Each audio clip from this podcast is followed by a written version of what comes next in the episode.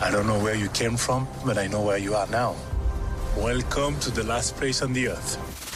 In the new movie The Call of the Wild, based on Jack London's classic novel, we meet a St. Bernard named Buck.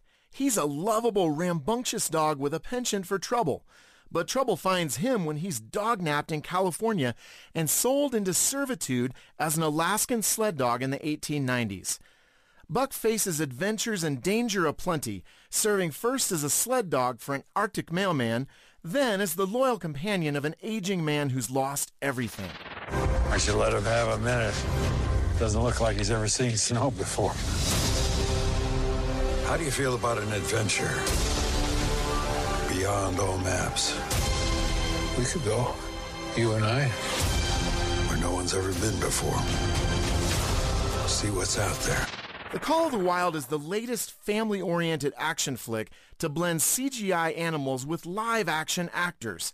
Harrison Ford stars here as Buck's main companion, and their deep loyalty and affection for each other form the film's emotional core.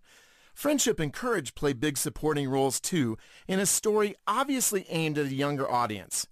Cautions along the sled route include some scary animals, perilous moments, a couple profanities, and a character who drinks to numb his broken heart.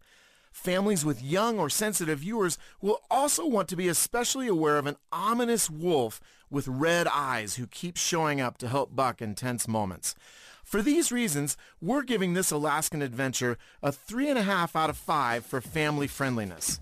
You can read the full review at pluggedin.com slash radio. Plugging you into the movies, I'm Adam Holz for Focus on the Family's Plugged In Movie Review.